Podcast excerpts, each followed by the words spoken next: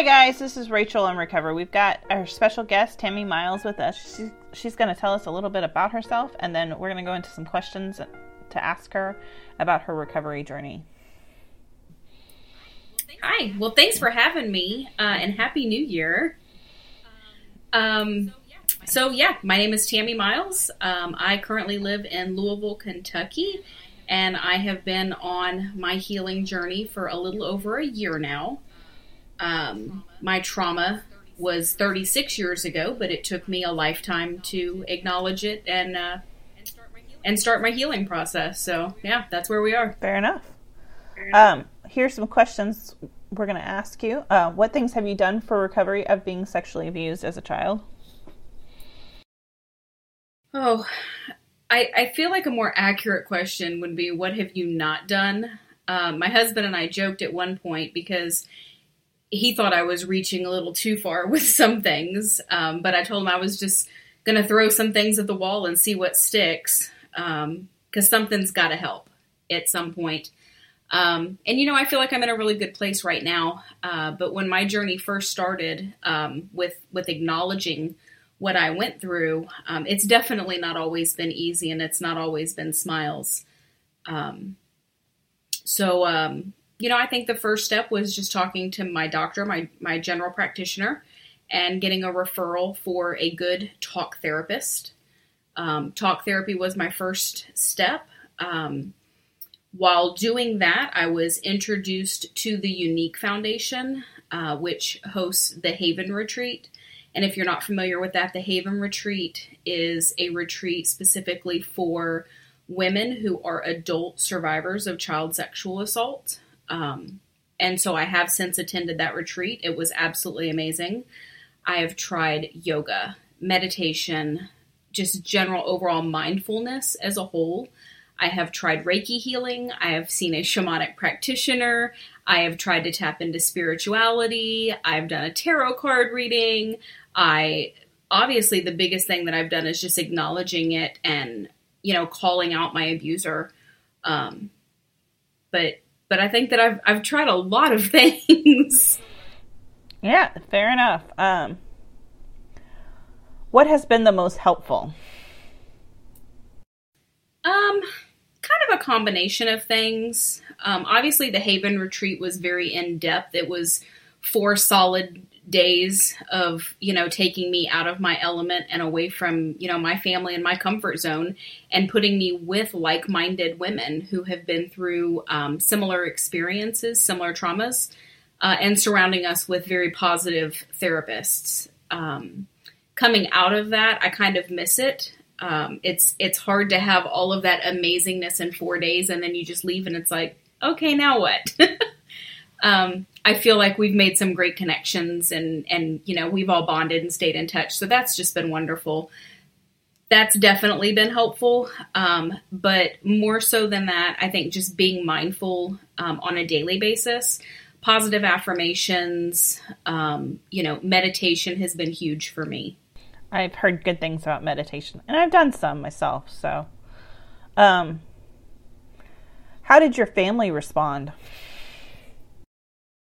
So that would be um, hmm, mixed reviews. Uh, some responded better than others. Some chose no response at all. Um, I guess it's too painful um, or difficult to comprehend. My abuser is a family member, um, so you know having having that family divided now um, between and uh, let me be clear i never asked anybody to choose sides it was never me or him pick one or the other i just simply said my truth like this is what i've been through this is what i know that he did to me um, and and i mean i have to heal from that so that's that's where I was. I never asked anybody to pick sides. Some people naturally have just decided to pick sides, um, and I that that's fair if that's what they choose to do. I'm okay with that. Um, I I battled it for a while. Um, I thought, you know, maybe it would have been better if I just kept this to myself, uh, and then I wouldn't I wouldn't have lost the people that I lost. But you know, maybe if I lost them, they weren't my people to begin with, and so um, just yeah, really, really mixed feelings from the family. Um, I've got family members that don't speak to me at all anymore, and I've got other family members who have just completely um, loved me um, harder than they ever have before and been there for me, and they check on me and they support me. So, eh, it's a little 50 50 on that. Fair enough. I kind of get that. How did your community respond? Shockingly better than my family. I've I've had more positive outreach from um, people around me who were non-family members. Um, you know, I I grew up in I mean not a small town, but certainly not a large city either.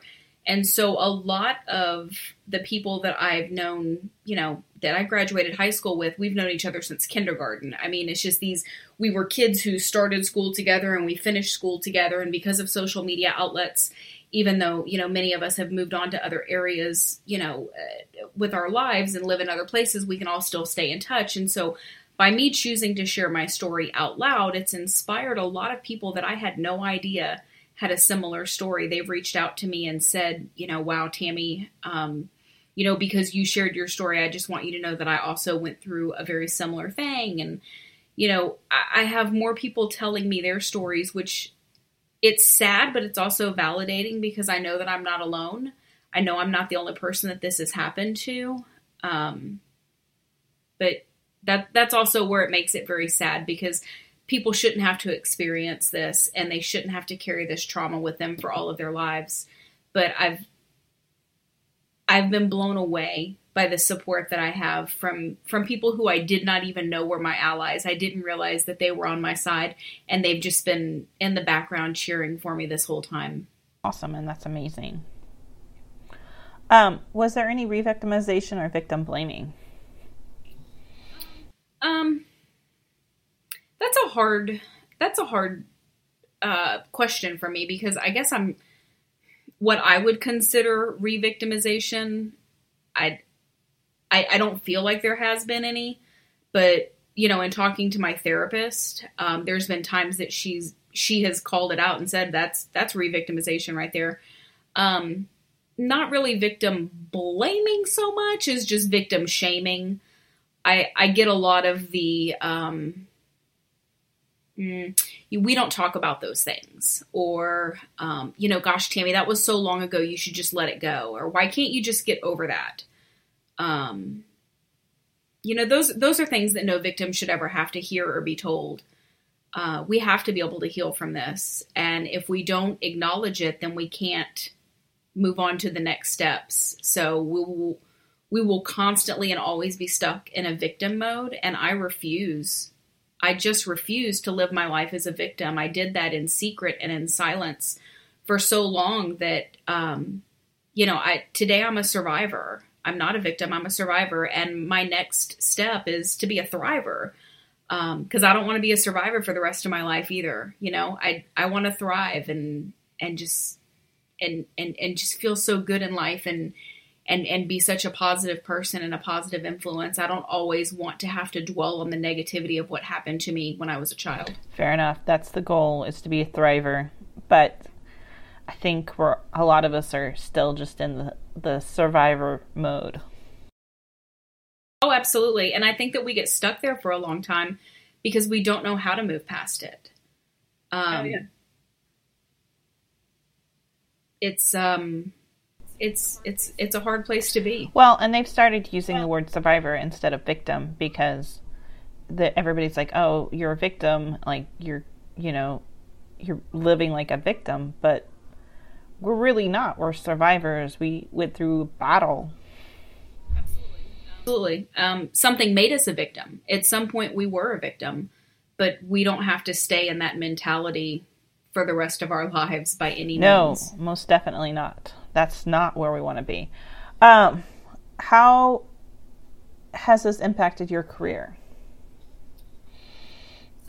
So my career, uh, you know, my job today I couldn't be more thankful for. Um, they've been incredibly supportive in talking about the Haven retreat. Um, you know, being four days, they allowed me that time away from work, no questions asked. They know what I'm going through, they're aware of my journey. Um, when when I broke my silence, I worked for this company, and so they when you spend five days a week with a certain group of people, you do overshare things. And so you know more about your coworkers than sometimes you do the people who live in your house. And I think that that definitely became true with my coworkers. They they know my story and they know my journey and they've been with me for all of it. Um, and I just I couldn't be more thankful and and grateful and blessed to have them. Something that I've learned though is you know I had I had a previous career. Um, I I was a a business owner. It was through a multi-level marketing company, so it was a direct sales business. Um, but you know, I invested in it, and I built I built a huge, huge team. Probably sixty to seventy women on my team.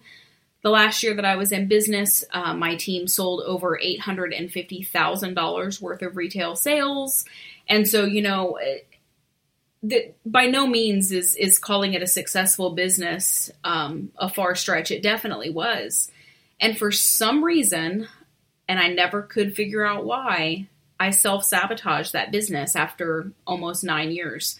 I just kind of let it go. I quit. I got bored with it. I was tired of it.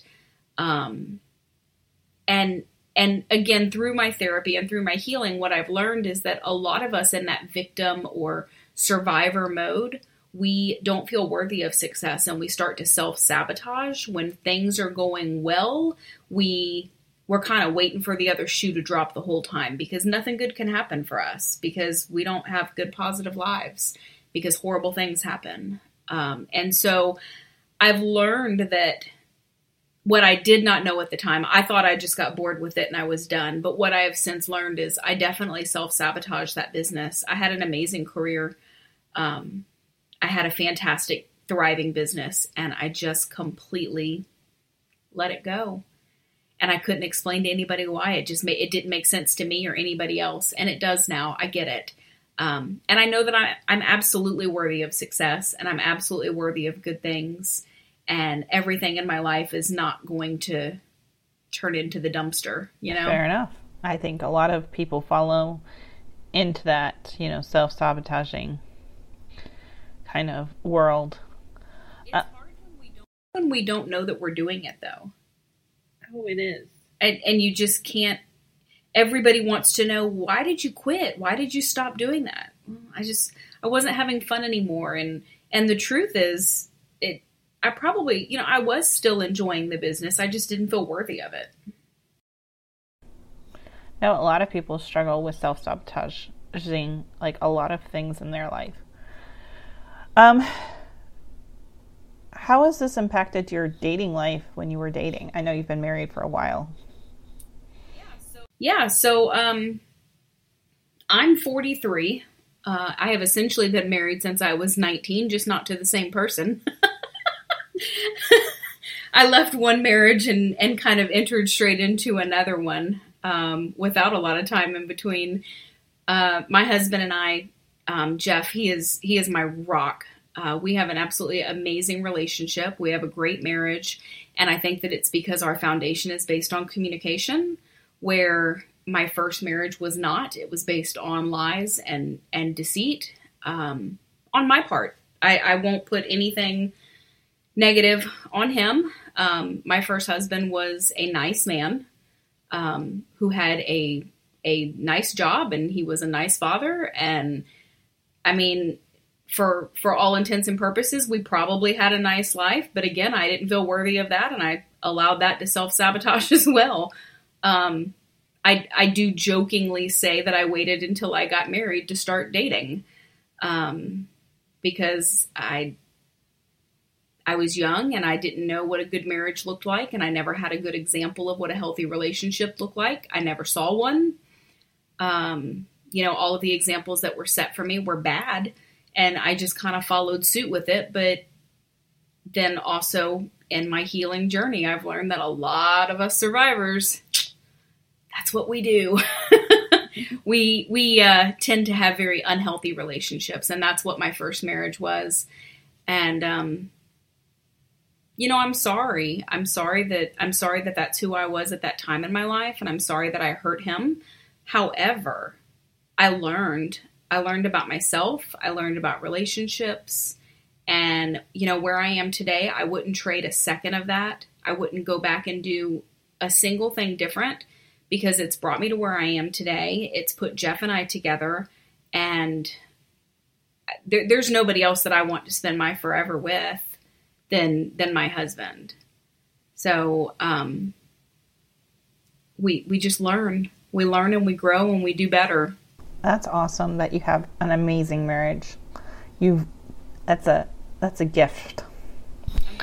I'm very very thankful. I'm thankful that he was placed in my life at the time that he was because I just couldn't imagine where I would be right now without Jeff.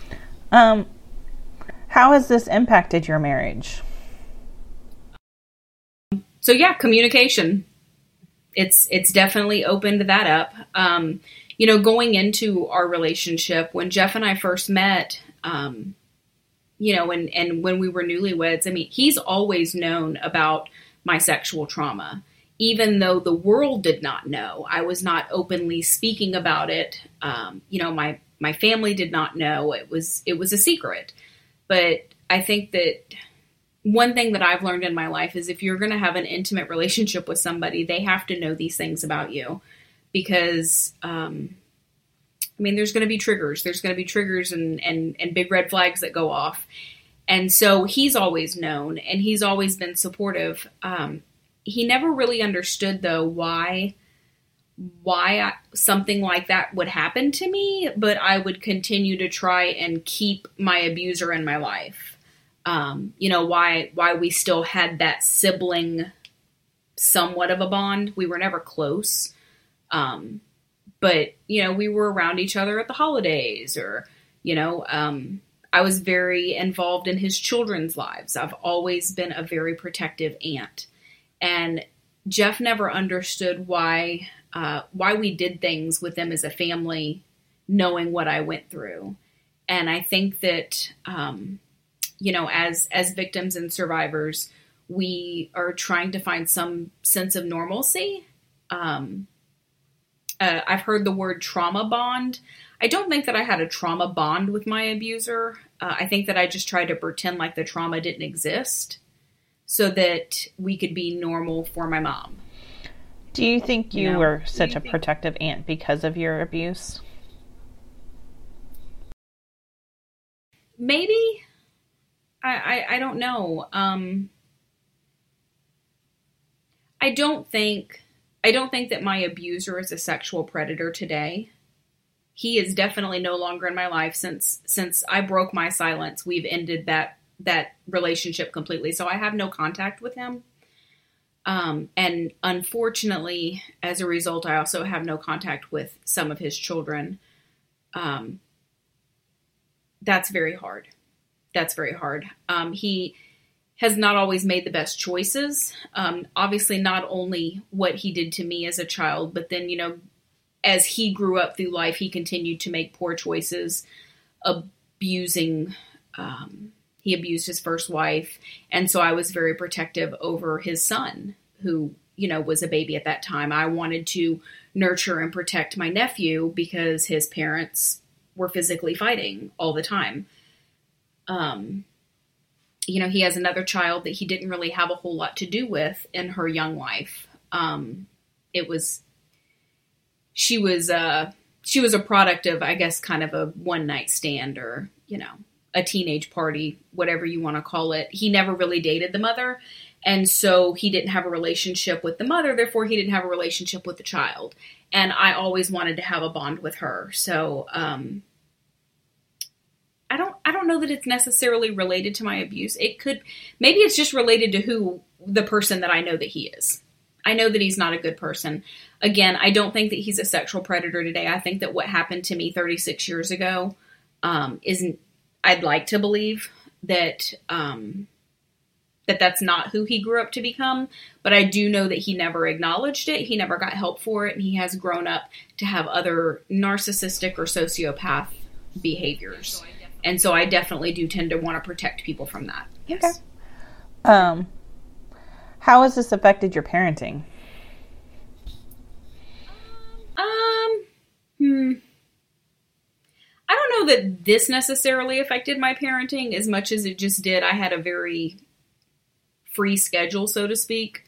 Um, when I when I did own my own business, I owned and operated. Um, I had I had freedom that I could I didn't have to set an alarm in the morning. I could sleep late. And so, you know, a lot of that was during my son's probably between like the ages of like 10 and maybe like his senior year of high school. So um, later in life, not when he was a toddler and a baby, obviously, but when he was old enough to kind of take care of himself, I kind of just let him take care of himself. I would sleep in, he would get himself up for school. Um, looking back now, I realize that that was probably depressive behavior on my part, um, where I would rather just hibernate in bed than get up and deal with anything. Um, but I also had a different type of a schedule at that time. I worked more in the evening um, or on the weekends, and so I I stayed in bed. I slept a lot. My son uh, is very independent, um, but now, of course, at he's 20 years old, he's an amazingly independent adult. So I think to be such a young adult and to be so responsible, you know, maybe I can pat myself on the back a little bit. Everything wasn't, um, you know, horrible upbringing, but I don't, I don't think that there was enough nurturing that took place when he was growing up. Um, he, I, I'm a standoff kind of person. Like I'm not really a touchy feely person and my son isn't either. And it kind of makes me sad because I'm like, is that my fault? Like, did I make him that way? Did I is that learned behavior? Like, it, does he not like touch because I didn't hug him enough, or um, I don't know. It. I I will tell you that I just spent an amazing eleven days with him through the holidays. That um, he came from South Carolina and stayed with me here in Kentucky, and we had the absolute best visit. And I miss him so much already. Uh, and he's just been gone for two days, so I already can't wait to see him again. Yeah, that's always nice to get to spend holidays with family right now, especially with COVID. Um, how did this impact your finances? Hmm. I mean, I, I don't really think that it has. But I definitely spend a lot of money that I probably shouldn't. Um, you know, retail therapy is fun. it is, but it, it like it you're you're not the first person to say, "Hey, I use retail therapy for my my trauma."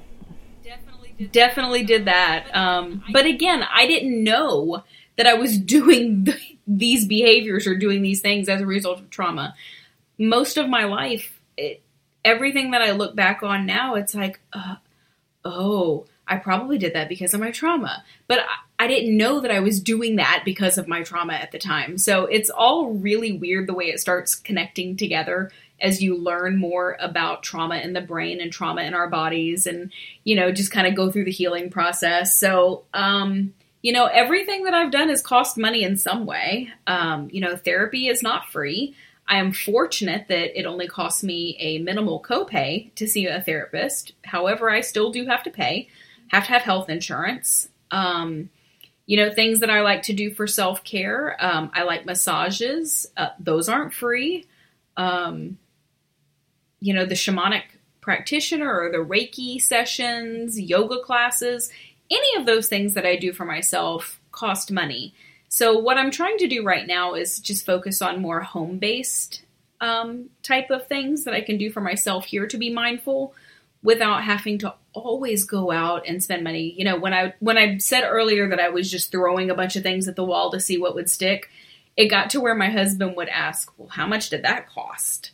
You know, because I would tell him something like, you know, I went to the shamanic healer and she journeyed into the other realm to find pieces of find pieces of my soul and he just kind of looked at me and was like, "How much was that?" I'm like, "Can you really put a price on my happiness?" Um, but no, um, I've created a Zen den here in my house, so I have my own meditation room. Um, I've got um, a very inexpensive waterfall, so I get the sounds of the you know the the sounds of like the stream and the water running. I've got salt lamps in there because of the healing qualities of Himalayan salt lamps.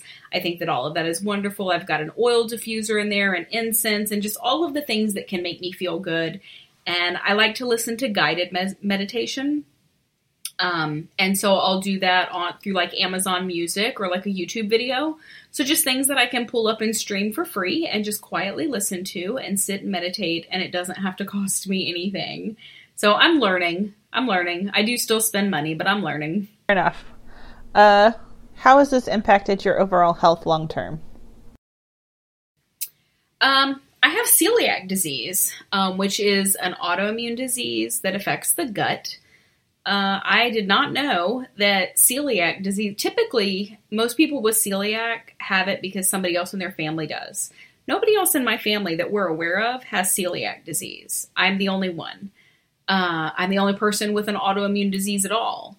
And so, you know, we did a lot of, you know, why why why does Tammy have this and you know why is Tammy you know always sick or why does she have the worst immune system and it turns out again you know trauma in the brain and trauma in the body that all of these things are tied together. And so it's not uncommon for trauma to trigger celiac. Now once you have it you can't get rid of it. So it's not like I can heal my trauma and then my gut be completely normal again. I have to be gluten free now for the rest of my life. Um, there's just no other way around that. But you know, it, I'm to have to carry this autoimmune disease now. And there's a strong likelihood that it is a direct result of trauma. Yeah. That I endured. I mean, there's a huge correlation to autoimmune diseases and uh, trauma. It's especially with the gut. No idea. Yeah, I know. I've got asthma and currently diabetes due to the trauma I have experienced. So I feel you. I have di- I have type two diabetes, but that's just because I have a poor diet. There's nothing else to say about that. It's just that's just poor diet control for me. I don't think that has anything to do with my trauma. Um, however, I I do one thousand percent believe that my autoimmune disease, my celiac disease, is directly related to trauma. Well, and I think what we eat is, cor- especially for emotional eaters, then that is tied to our trauma. So, yeah, um, it's huge. Um, how has this impacted your social life? Mm. So, there's definitely been times in my life where I've been less than social. Um, people who knew me, I call it my former life. Um, when I was uh, when I was a business owner, uh, it was like I was always I was always in performance mode. Um, so you know, I hosted parties for women. It was like an in-home party plan. Think of like Tupperware or Mary Kay type of work, right? Um, you know, you're hosting parties, and so I was always in performance mode. I felt like anytime I was in a group environment, I, I like I had to be selling all the time, and so when I was detached from those situations, all I wanted to do was just lay in bed quietly and not really have to do anything. I didn't want to talk to anybody. I didn't want to go anywhere. I didn't want to. I want to put on makeup. Like, please just leave me alone and let me lay down because I, I need to rest. I need to rest before it's time to perform again. so, a lot of people thought that I was an extrovert because I was very just energetic and and always having a good time. But man, I was performing that was a performance because when I shut it off, I shut it all off, and I was really an introvert. Um, I don't have much of a social life outside of probably social media, um, and even that I have scaled back and removed, um, unfriended, blocked, just taken myself out of so many circles that I just don't really fit in anymore. Um, so you know, even that it, it's not like I'm a social media influencer by any means. I went from having, you know, maxed out on Facebook over 5,000 friends. That's like the limit. So I used to have to tell people, don't send me a friend's request. I can't accept anymore. Just follow me. You have to follow me on Facebook. I probably have less than 300 Facebook friends now just because I've scaled that back. So I'm I'm not trying to be a social media influencer. I'm I don't care if I'm the most popular person. Um, I have I have a small circle of amazing friends, and I don't need a large group of people who don't really care what's going on in my life. You know what I mean? Enough. I mean, I think statistically speaking, you can only recognize about 500 people, and, and like and have uh, relationships with more than 100 people. I mean, that's that's really That sounds fair. you know, realistically, you know, after your database is full. I mean, there's just no room left. Uh, but no. Uh, how has this affected your long-term mental health? We're getting there. it's still it's a beautiful work in progress. Um, let's see.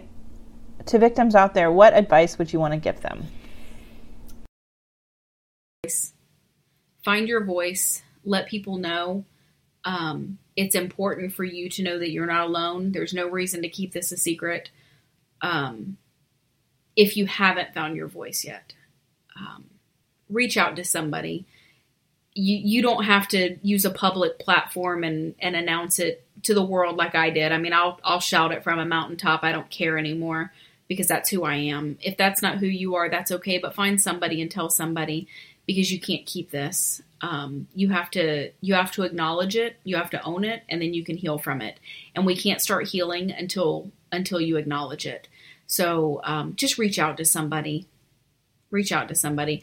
There's there's free resources out there, y'all. The Haven Retreat through the Younique Foundation is 100% free. If you are a female over the age of 18 and you were sexually assaulted prior to the age of 18, this program is for you. And it's a really good program. I went and it's amazing. Abs- it life changing. Um, life changing. how has this impacted your faith? sure.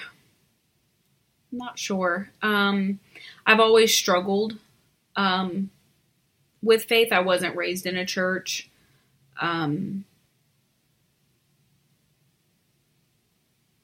you know, I, like I said, I, I, I throw things at the wall to see what would stick, and you know, some of that was was you know talking to God. Um, I don't know. I don't know where I stand with that yet, and I think that that's okay. Um, I um, I'm trying. I'm open to learning. I'm receptive to learning. Um, but I, for me, I don't know that my faith is going to fall into a religious belief right now. Um, my faith is definitely more just spiritual and earth grounded, um, scientific, even maybe. Fair enough. Um, I think that's it. Thanks for ha- coming on our show, Tammy, and telling us a little bit about yourself and sharing uh, your journey of recovery uh, and helping others out as they learn to find their voice. Well, thank you so much for having me. I think it's a beautiful thing what you do. Thank you. All right, guys. Thanks for listening. We've got a next episodes coming out, hopefully Thursday of next week. So keep listening and follow us on Facebook, Twitter, or LinkedIn. And you can always come to our website at www.rachelandrecovery.com. Thanks for listening.